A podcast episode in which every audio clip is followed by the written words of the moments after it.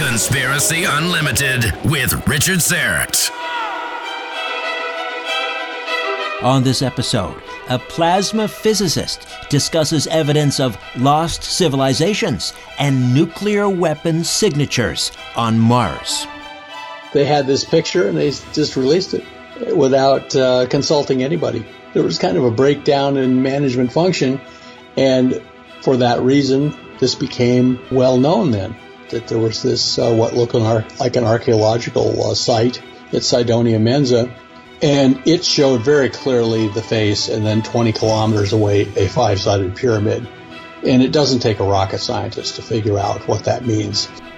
Have you ordered your bottle of Carbon 60 yet? The mighty Aphrodite and I have been taking a tablespoon of this miracle molecule suspended in olive oil for a few months now. We're taking the purest form of C60. It's called ESS60, and it's produced by our friends at C60evo.com. C60 in oil is a powerful antioxidant that moves through the body like a magnet to attract and neutralize free radicals. It can slow down aging and reduce cellular damage. C60 can improve the immune system and reduce inflammation naturally.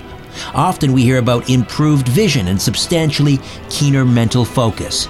The mighty Aphrodite and I are sleeping much better. We're both pain free, no joint stiffness or back pain, and that's why I call Carbon 60 the miracle molecule. It's great for us humans and it's great for our pets. To order, go to c60evo.com. That's c60evo.com slash REF slash RS1.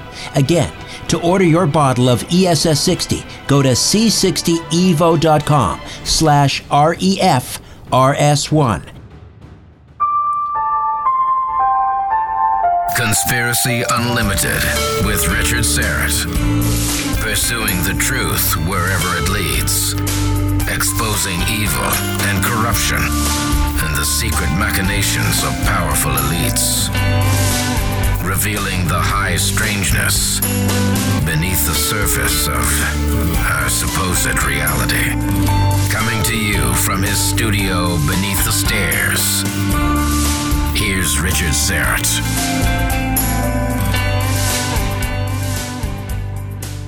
Welcome to your Friday.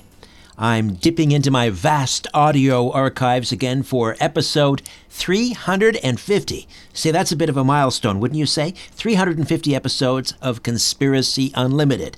Cue the confetti cannon. Uh, actually, if I were to set off a confetti cannon inside my little studio beneath the stairs, it would not be pretty, let me tell you.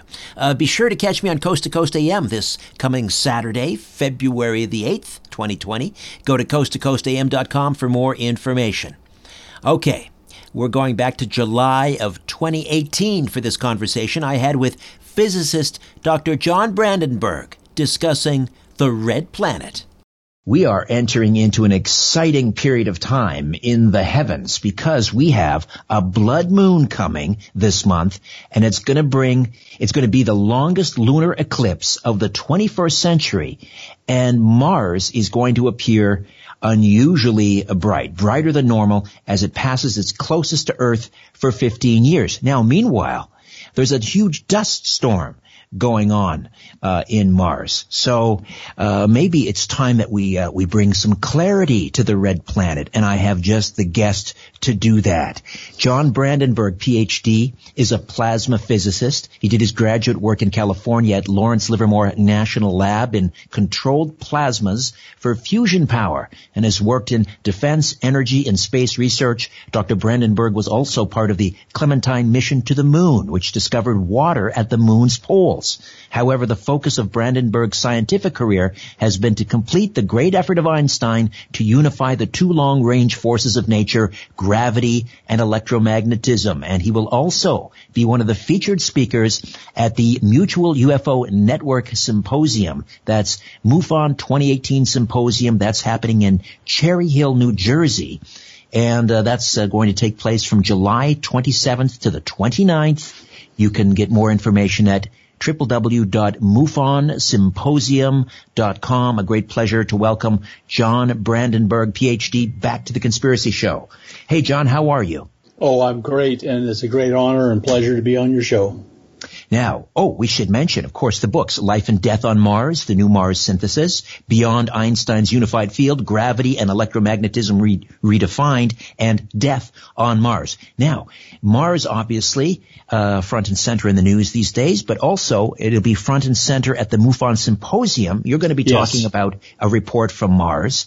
And this is fascinating to me that I, this is something I wasn't aware that you've discovered that the, the U.S. government expected to find intelligent artifacts on Mars Yes. when it formed NASA way back in 1958. Tell me about Yes. that. Yep. They, uh, they, the U.S. government was uh, great uh, followers of Percival Lowell, as it turns out. Um, you must realize that officials in the government have a different view of scientists than the public. Sci- uh, the public views scientists with a sense of awe. These are learned men sitting at universities um, uh, and who make sage comments. Um, the government views them differently.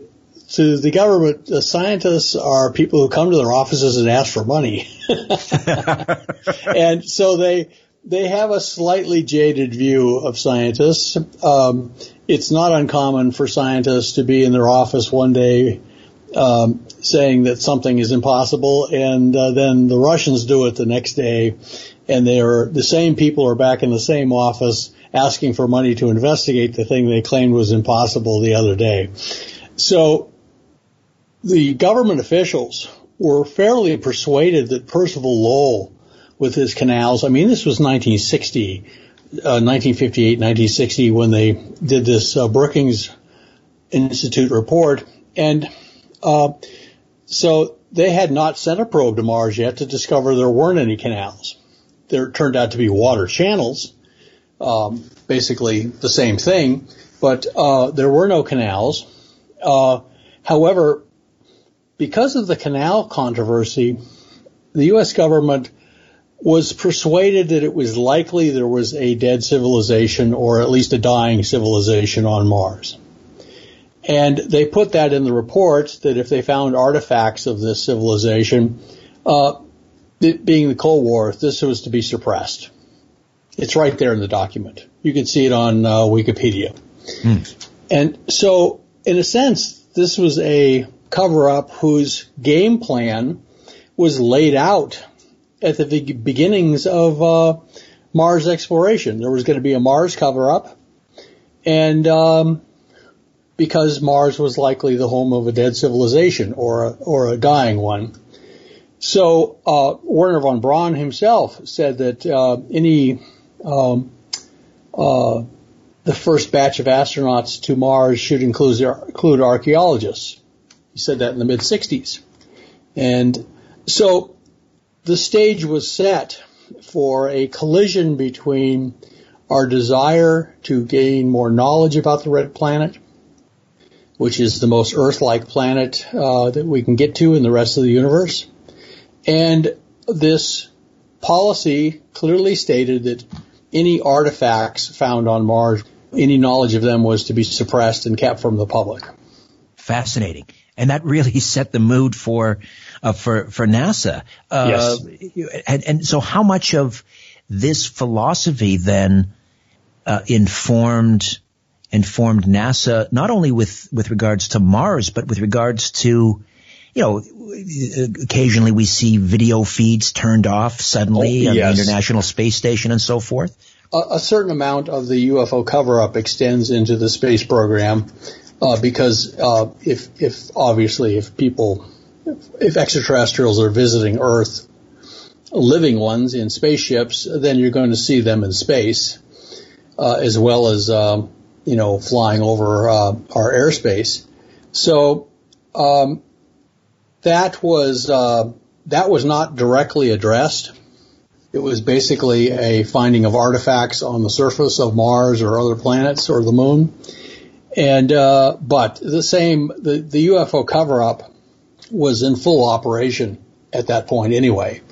So um, it was kind of an unspoken uh, policy of the U.S. government to suppress any knowledge of uh, living extraterrestrials. And if they found evidence of dead extraterrestrials on Mars, um, this Brookings report uh, carried the policy that that was to be handled also in the same way as the UFO cover up.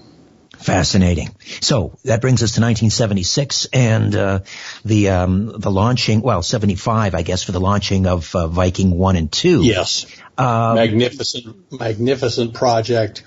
Uh, they had already sent the Mariner 9 to Mars. Mariner 9 um, had taken high resolution pictures from orbit, and they'd found uh, evidence of massive water channels uh, and lakes a massive canyon on Mars, uh, exposing a lot of uh, sedimentary layers. Um, so then the Vikings followed up on this and basically, in one mission, uh, rewrote the entire book of Mars. Right. You had you had one sort of photographing the uh, the surface of Mars from orbit, one studying the planet from the surface. Yes. They had two uh, two nuclear powered landers and this was to also to celebrate the um, United States bicentennial. So they just pulled out all stops on this mission, and everything worked technically just perfectly. Yeah, and maybe too perfectly. maybe too pictures perfectly. of Cydonia Mensa. That's right. And found a face and a pyramid there. So they basically discovered what they had uh, been afraid they would discover. Right. Now, so that was Viking 1 uh, that was circling yes. the planet that grabbed those photos. Where was Viking 2? Was it Viking anywhere was, in, in, near Cydonia?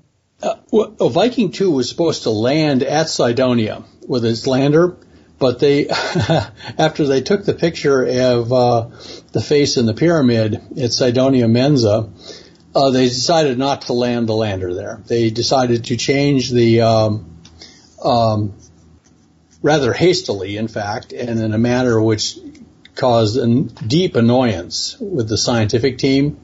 They suddenly decided to change the landing to a place called uh, Utopia. Um, and as it turns out, um, that was a far more dangerous place to land, uh, but they managed to pull it off. And so they got two landers on the surface. The Viking 2 tended to ride in a higher uh, orbiter, tended to ride in a higher orbit. So it didn't take as as um, high resolution pictures as Viking One. So this is fascinating because I didn't, I wasn't aware of this. So the decision to move the landing of Viking Two was based on the Viking One image of the Cydonia Mensa. Uh, apparently so, because the Viking 2 lander landing site, the prime site, was Cydonia. And be, they wanted to land it there because it's kind of the Riviera of Mars. It's where a um, Mars winds just in the northern hemisphere blow in the same direction as they do on Earth.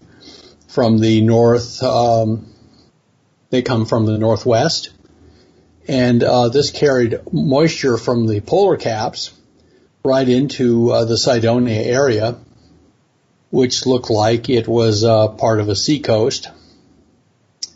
So it would have been the best place to look for life. Lots of wa- uh, lots of water vapor. But they instead changed it to uh, Utopia. Uh, so it was uh, this. we now know that this caused um, a great deal of um, uh, bad feelings between the scientific team and the NASA management team. And in fact, the people who decided, who made the last minute change at landing sites, uh, belonged to a committee that many of the scientists did not even know existed. They thought they were running the mission. Hmm. And it t- turned out they were not. So how did we get that image from 1976 of that face on Mars from Cydonia? How did how was that uh, oh, allowed to be released? because the scientific team was extremely irritated, uh, they released the picture. well, God bless them for that. they they said uh, the the version I heard was that Hal Masursky uh, because he was extremely angry that they changed the landing site to basically without notifying the scientific teams, um, they had this picture and they just released it. without uh, consulting anybody. So there was kind of a breakdown in management function, and for that reason, uh, this became uh, well known then that there was this uh, what looked like an archaeological uh, site at Cydonia Mensa, They claimed that they took another picture an hour later, and that uh, it showed no face. That, but as it turns out, that was how how how can we put this delicately? The U.S. government uh, basically uh, was not telling the truth. Right, or as the old picture, the old they took the, no picture an hour later because it would have been sunset. It would have been it would have been dark. Ah, they they're saying for- the shadows were playing tricks on us. Yeah, they they waited 30 days and then took a second picture. And it showed very clearly the face and then 20 kilometers away a five-sided pyramid. And it doesn't take a rocket scientist to figure out what that means. This was the frame uh, 70A13, which was discovered by DiPietro and Molenaar. And it was in the NASA files. And uh, DiPietro and Molenaar found it, enhanced it. They got the raw data tapes and enhanced it. It showed the pyramid and the uh, face very clearly. And uh, NASA denied that, that the picture existed for many years, even though it was right in their files. Right, right. We even And- found it in scientific articles that they'd published as part of photomosaics. So uh, it was not a good day for uh, NASA, and the the reason, uh, apparently, the reason it happened was um, they had uh, they had implemented this policy of avoiding anything that might be archaeological. This made the scientific uh, team very angry, and they basically did a little guerrilla science and released the picture of Cydonia Mensa uh, without uh, without informing the management team. Before we talk about the images from 98 and 2001, what similarities, when you look at this image, this face on Mars, what similarities do you see between it and, let's say, the Sphinx? Oh, um, the, it's following the same pattern of a large geometric object, a pyramid, or pyramids at uh, Giza, and then a human face. Um, so it's capturing both the human uh, admiration for its own image and also of the exacting uh, mathematical um, objects it creates, which it also admires. Uh, there's a very similar process going on um, at the La Venta in Old Mexico, where the Olmecs carved colossal heads, and they also had a pyramid right next to it. And what would the, um, what type of rock would that be? What would the composites be in, that that was carved from? Oh, uh, well, in the um, the case of Giza, I believe everything, the basic uh, materials were limestone. Yes. But, but Uh, on, but on Mars. the Olmecs uh, carved uh, things in very hard basalt rock, volcanic rock, a very tough rock, so it lasted. Uh, it's much more durable. So um, they built these things to last. But any thoughts on what the the rock on Mars may may be? Uh, it is of? apparently um, the basic rock types. Mars is a much more volcanic uh, kind of planet than the Earth is, uh, in a sense. The uh, rocks tend to be iron rich, um, similar to lava on um, uh, Hawaii. Uh, so uh, that's a uh, forms a very dense kind of form of basalt. You can see that uh, very much on the west coast here now, where I live. And it, so it would, I would would assume then, uh, if we're talking about sort of an igneous formation, it would it would withstand uh, the forces of erosion much greater than say limestone. Yes, yes, it was. It's very tough rock. All right, so that takes us. That's the '76 image that was leaked out, uh, and uh, and then that's when NASA started to do uh, earn their nickname "Never a Straight Answer," That's right. and then uh, lo and behold, we have this image from 1998. That was a, Uh, a masterpiece of disinformation or misinformation because it was released by MSSS uh, Malin Space Science Systems. So the public was entirely misinformed on that. Uh, they took the picture in, under as different lighting conditions and different viewing angle as possible to, in order to deliberately confuse the public, apparently. Uh, that's, of course, an interpretation, but uh, instead of taking the pictures from above, as in the Viking, and in the afternoon, uh, which shows uh, nice long shadows, and um, they took it in the morning and at an, a very oblique angle, and you can see that when you look at pictures, especially the enhancements done by Dr. Mark Carlotto.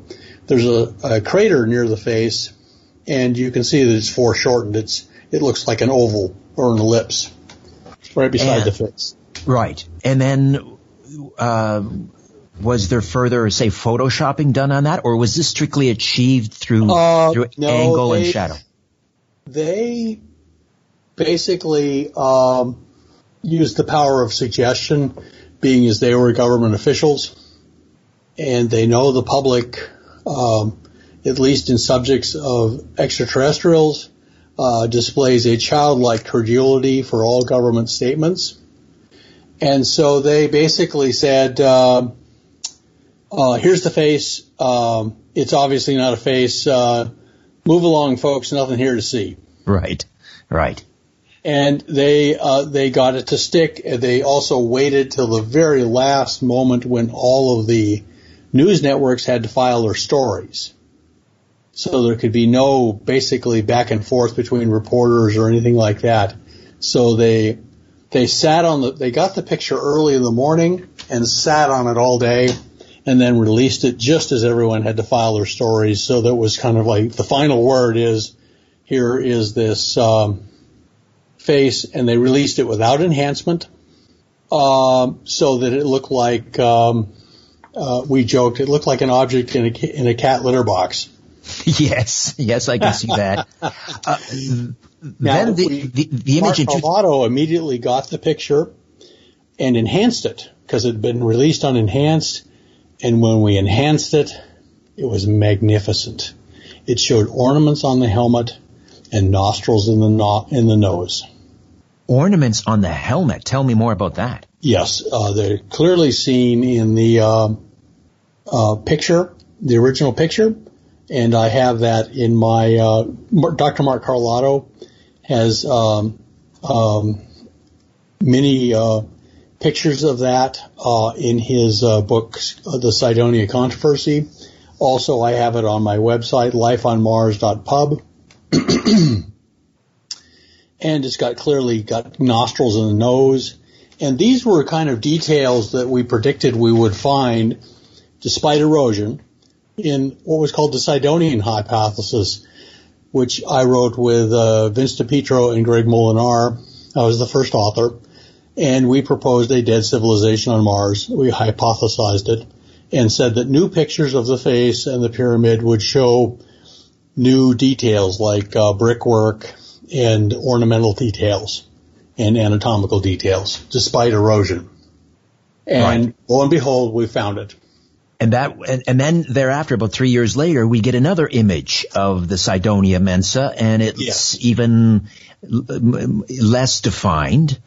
Uh, uh, no, actually, the new pictures from the Odyssey spacecraft, which was not controlled by JPL, it was controlled by University of Arizona, and they were far more um, straightforward and honest. They released their pictures enhanced. They took the pictures from above, and they took them in the afternoon, just like the Viking pictures had been taken in the afternoon. And they basically show that it looks just like it did for the Viking. Oh, those, well, I'm looking at something. Are also on my website, um, lifeonmars.pub. So yes, the the U.S. government, especially operating through uh, Malin Space Science Systems (MSSS), uh, really pulled a fast one on the American public. They knew everybody was waiting for the picture. They released it unenhanced. Uh, it was an unfamiliar, from an unfamiliar angle, viewing angle in an unfamiliar lighting. And it basically succeeded in diffusing the whole matter. They gained about 10 years of peace and quiet. Now, how did they? Exp- what did they do with the, the the images of the pyramid? Did they did they try and Oh, they obfuscate there? They, They didn't did take not any more. take any. Uh, then I was finally at a scientific conference, and somebody, the people from the University of Arizona, released pictures of the pyramid, and it looked just like it did on in the Viking, a five-sided pyramid, and you could just see, you could feel in the audience, uh, in the auditorium where I was, a sense of shock and awe when they released that picture. Right, right. Now you were mentioning, you know, the the way that uh, they, the, the military and so forth, uh, the government deals with scientists. But you're not just any scientist, Dr. Brandenburg. Yes. Uh, I mean, you worked on the rocket plume. Um, regolith interactions on the moon and Mars, Yes, yes. vortex theory of rocket engine design.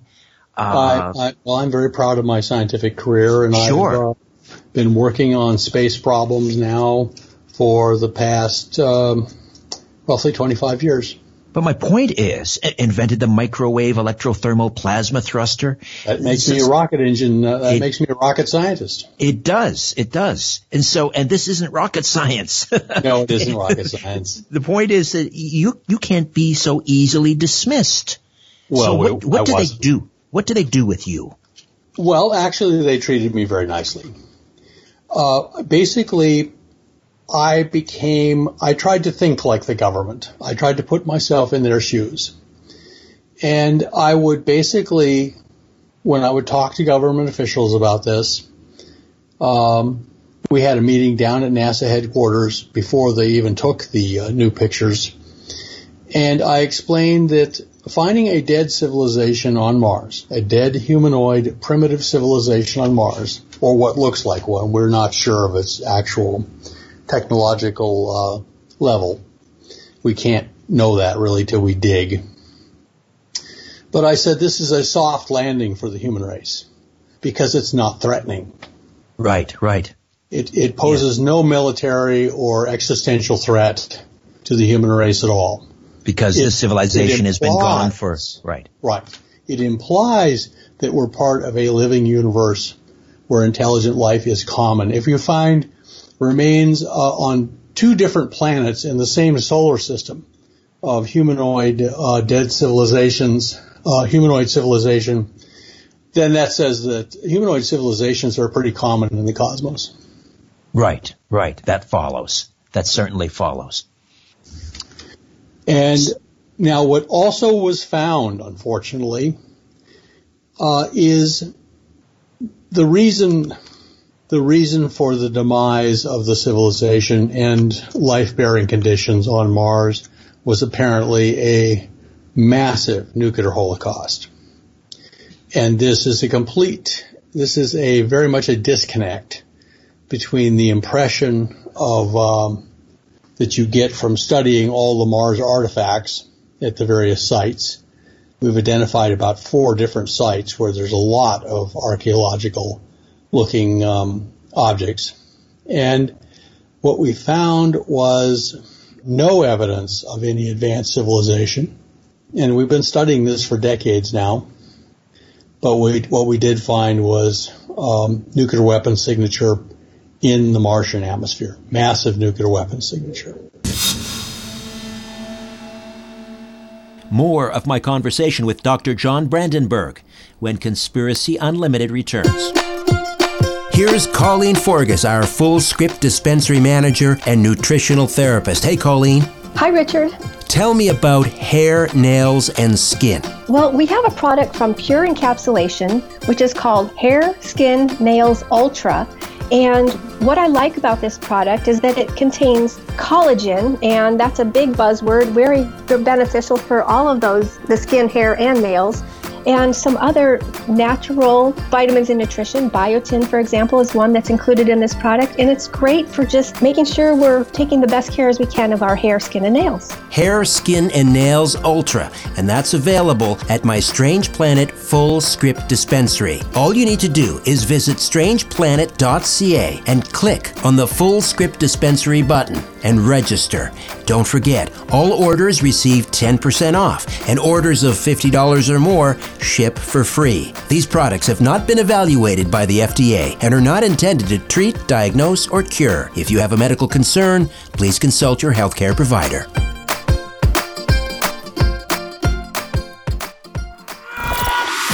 In another reality, Richard is a very strong and handsome man. Just not in our reality.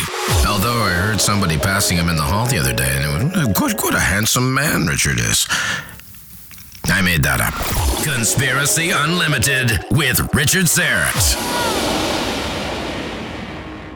We are back with Dr. John Brandenburg. We're talking about uh, Mars and whether or not the uh, the red planet is uh, the path to extraterrestrial disclosure. All right, so this I won't say necessarily a primitive culture that lived on on Mars, but certainly not technologically uh, advanced. Uh, and uh, you say the uh, the evidence suggests a, a nuclear um, devastation on the red planet that Yes. wiped out this this civilization. Talk to me about the evidence in Mars' atmosphere that led you to this startling conclusion. Well, of course, a um, when a nuclear weapon goes off, it is a human version of a supernova explosion. The, the physics of a supernova explosion in deep space, when a star explodes and a nuclear weapon going off, are very similar. And so uh, you get intense uh, high energy neutron bombardment of heavy elements like uranium and thorium and things like that. And this leads to uh, forensic um, clues as to how the uh, what what occurred. Uh, xenon uh, has is a very interesting element. It has five stable isotopes, so it has a nice, or at least five stable isotopes of any significant uh, abundance. You can do forensics on this kind of fingerprint. Uh, for instance, a ordinary nuclear reactor run with uranium with moderated neutrons produces almost no xenon 129 at all. However, a nuclear weapon going off produces a lot of xenon 129. So the xenon 129 production is a signature of a very, it's called an R process. R process means a rapid, uh, intense, high energy neutron bombardment of elements in the core of a star, in a supernova, or in a nuclear weapon. So what has happened is uh, we have discovered in the literature that uh, they've identified R process in some meteorites that, that are not from Mars. They, they date from the very early solar system and captured uh, xenon from a supernova explosion that formed helped form the solar system. And they this R process xenon matches Mars atmosphere almost exactly. And there's Yet no, one other in the literature has ever pointed it out. The reason they don't point it out is because they knew that there had um, their own experts had looked at the forensics And on there's this no- xenon distribution and knew that it meant a massive nuclear holocaust on Mars. there's no other plausible explanation, an asteroid impact, nothing else could have No. caused this. No. There is no other known process besides a new supernova or a nuclear weapon explosion that creates this kind of um, xenon pattern. And how did you find out about xenon 129 in Mars atmosphere? I was working at a government laboratory uh, where the major effort was nuclear weapons, and one of the uh, groups at the laboratory, this is called Sandia National Laboratory, which is where I went to have my first uh, job after getting my PhD at Lawrence Livermore Lab. I went to Sandia National Lab, and uh, they had a program there of doing atmospheric monitoring they would look for spikes of xenon 129 when somebody uh, set off a nuclear weapon, and they could calculate then the yield of the nuclear weapon based on the xenon 129 that changed in the Earth's atmosphere, etc.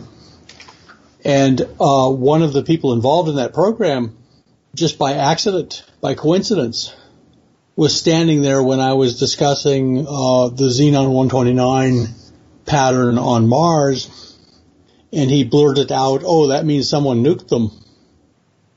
And right after he said that, he looked startled as if, uh, "Why did I say that?" And then he excused himself from any further conversation.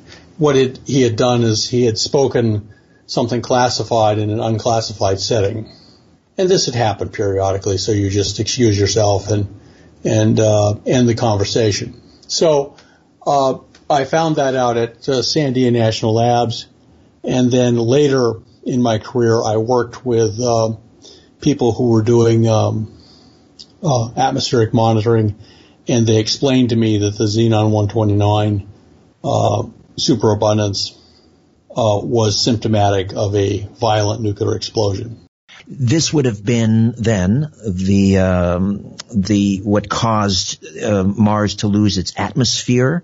Yes. Um, so what's can we can you timestamp that based on the I don't know the decay of the the radiation or how does that? Uh, no, it's uh, xenon 129 is stable, so it actually stays in the atmosphere forever. Um, there are other radioactive traces um, that make it look like this occurred on the order of a billion years ago. So this far predates human um, civilization or the human race. Uh, it looks as though it was roughly 200. We're talking ballpark figures geologically, roughly 200 to 300 um, million years ago. 200 to 300. My Yes. word, 200 to 300 million years ago. incredibly ancient. The only reason the objects on Mars are preserved is that Mars went into deep freeze afterwards and water erosion ended so that you preserve these objects on Mars against further erosion. There was a little bit of dust erosion, but uh, for the most part, Mars just went into a deep freeze. Everything was flash frozen. And uh, so this stuff has been preserved. Now, I want to mention also, in the last three months, we've gotten some very important new data, which I'll be discussing at the symposium. And in fact, I will be making a, based on that new data, an important scientific announcement. All right, you're going to tease us with that. Okay, great. uh, Sure. But, but you presented this. You presented this at the Pentagon, and Yes.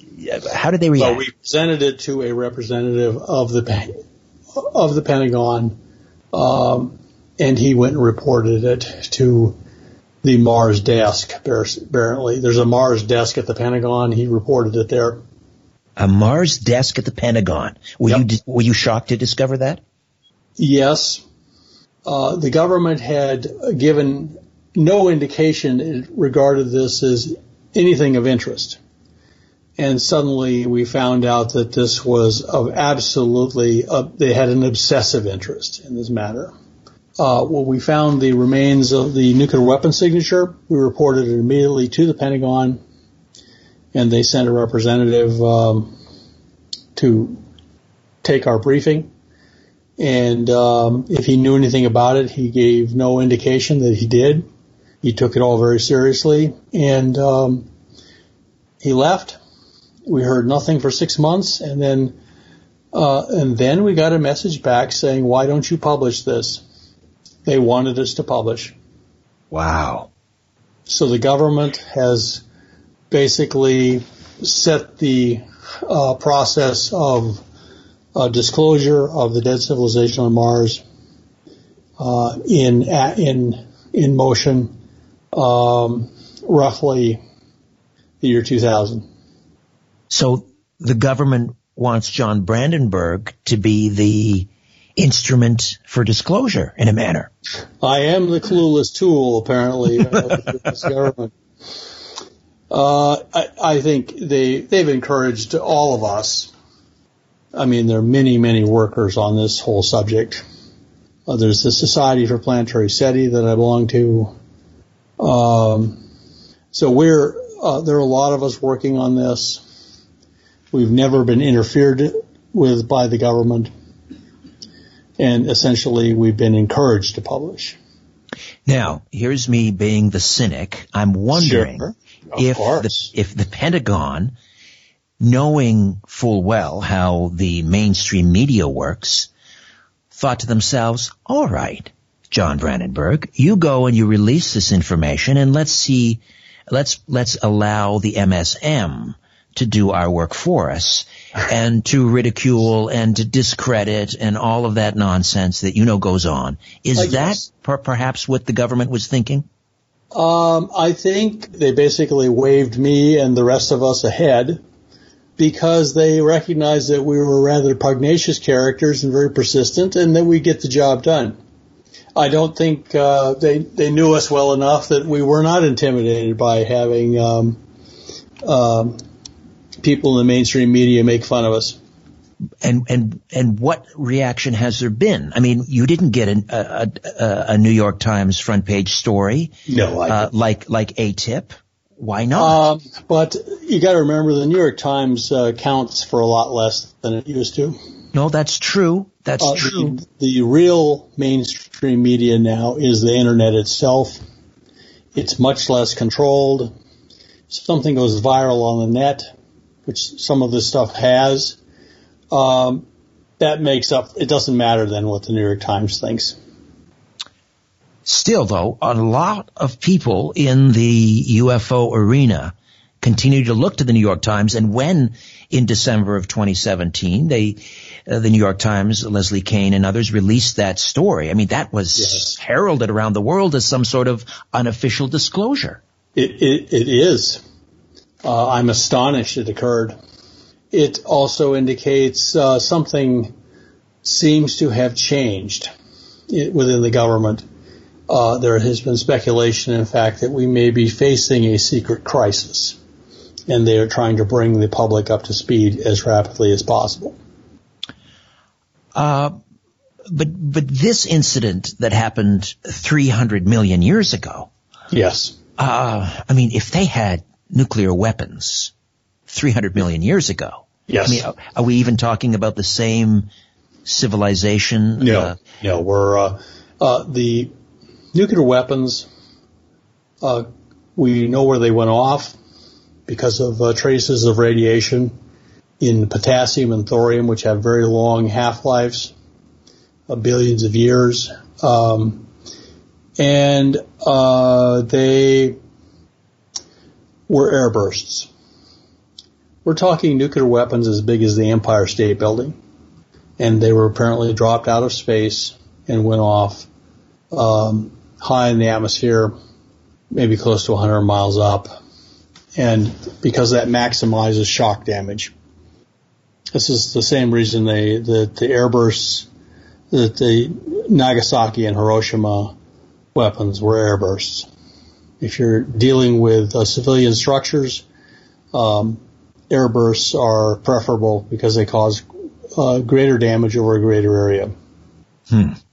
A friend of mine likes to say there's two ways to, de- to destroy a city. One is to bomb it from the air, and the second is rent control. But that's another matter.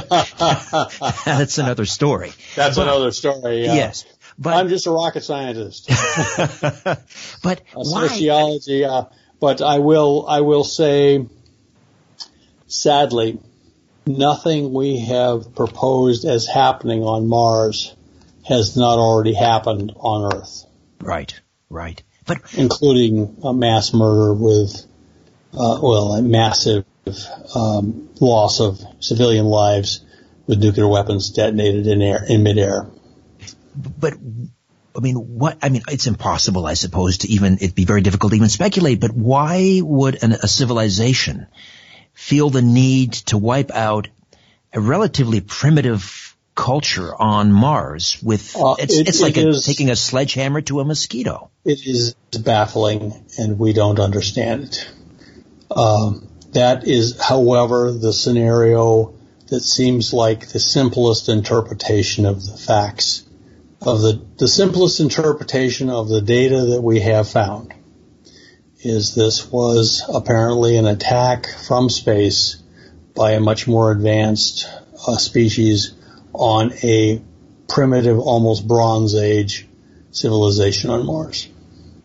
So, if there are, let's say, um, I'm sure there are multiple paths to disclosure, but if one is through the revelations of, uh, of this uh, whistleblower from AATIP, who will also be at uh, the MUFON uh, symposium. will. Elizondo. Um, um, I'm looking Ever- forward very much to meeting him and talking with him. yes.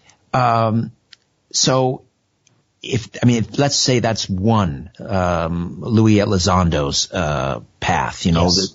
That- that's one path. Mars would, as you say, would be the safer path for the government to take because it's not Um, as threat. It's not as threatening. why, yeah, and this, Richard, is why this uh, whole situation is rather baffling. Um, we had uh, told the government repeatedly that we were doing as they suggested. We were publishing, and uh, that this gave us a give them gave them and us a um, kind of a soft landing uh, pathway for revealing to the American public and to the whole human race that we're not alone in the universe, that we share the universe with uh, people of like passions and abilities as ourselves. We must become spacefaring. All of that was uh, very well. It was going very well. Suddenly, the um, AATIP thing comes out and it is completely unprecedented. The Department of Defense has never released official Department of Defense data considering uh, of UFO sightings like this. And it's very disconcerting to a lot of people in the UFO community. Um, and the problem is that it almost appears that is being driven by events that have nothing to do with um, the American public's um, the things that concern the American public. That they, the um, the concern is is that the U.S. government is dealing with a secret crisis. Right. And In other words, there's an urgency here. Yes. They can't they can't do the soft landing through the red planet Yeah. path to disclosure. They've it, it's it's coming at us too quickly now.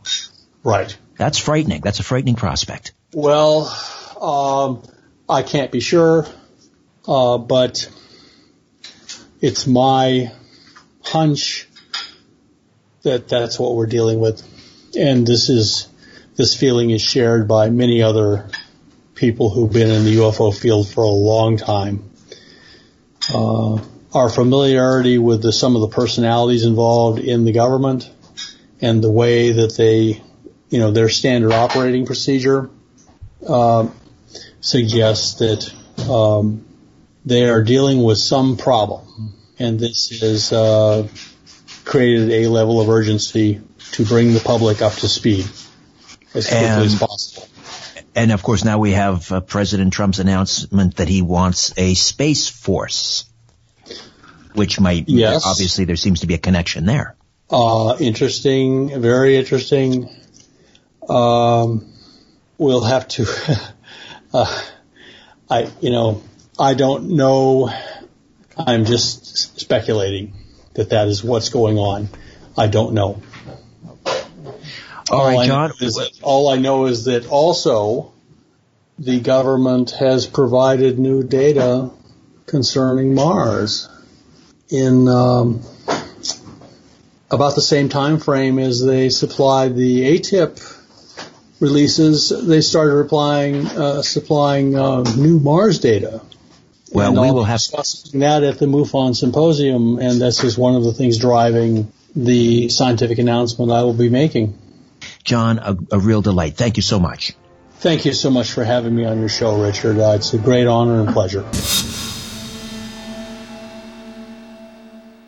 Okay, before I dim the lights in my little studio beneath the stairs, I'll be back in a flash to give you a little taste of what's in store on the next installment of Conspiracy Unlimited. If you want to support my work here at Strange Planet, please consider becoming an official donor. It's easy. Just go to patreon.com forward slash strange planet. There are several donation tiers to choose from, from a dollar per month to $50 a month. New donors at the $10, $20, and $50 per month tier receive a free mug from my Strange Planet shop.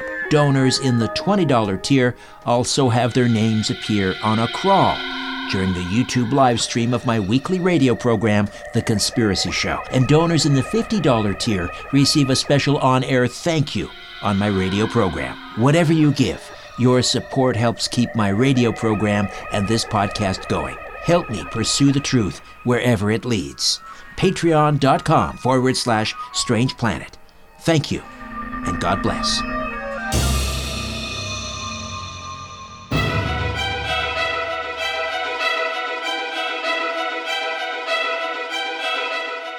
Coming up next time on Conspiracy Unlimited, two paranormal investigators discuss their frightening adventures inside the most haunted library in America.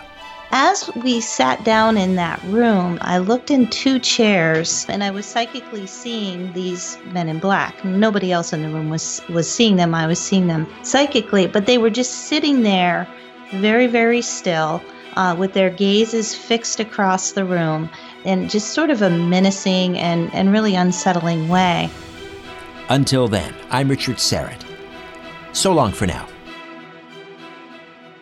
A new Conspiracy Unlimited with Richard Syrett drops every Monday, Wednesday, and Friday at conspiracyunlimitedpodcast.com. Blow your mind. That is all for now.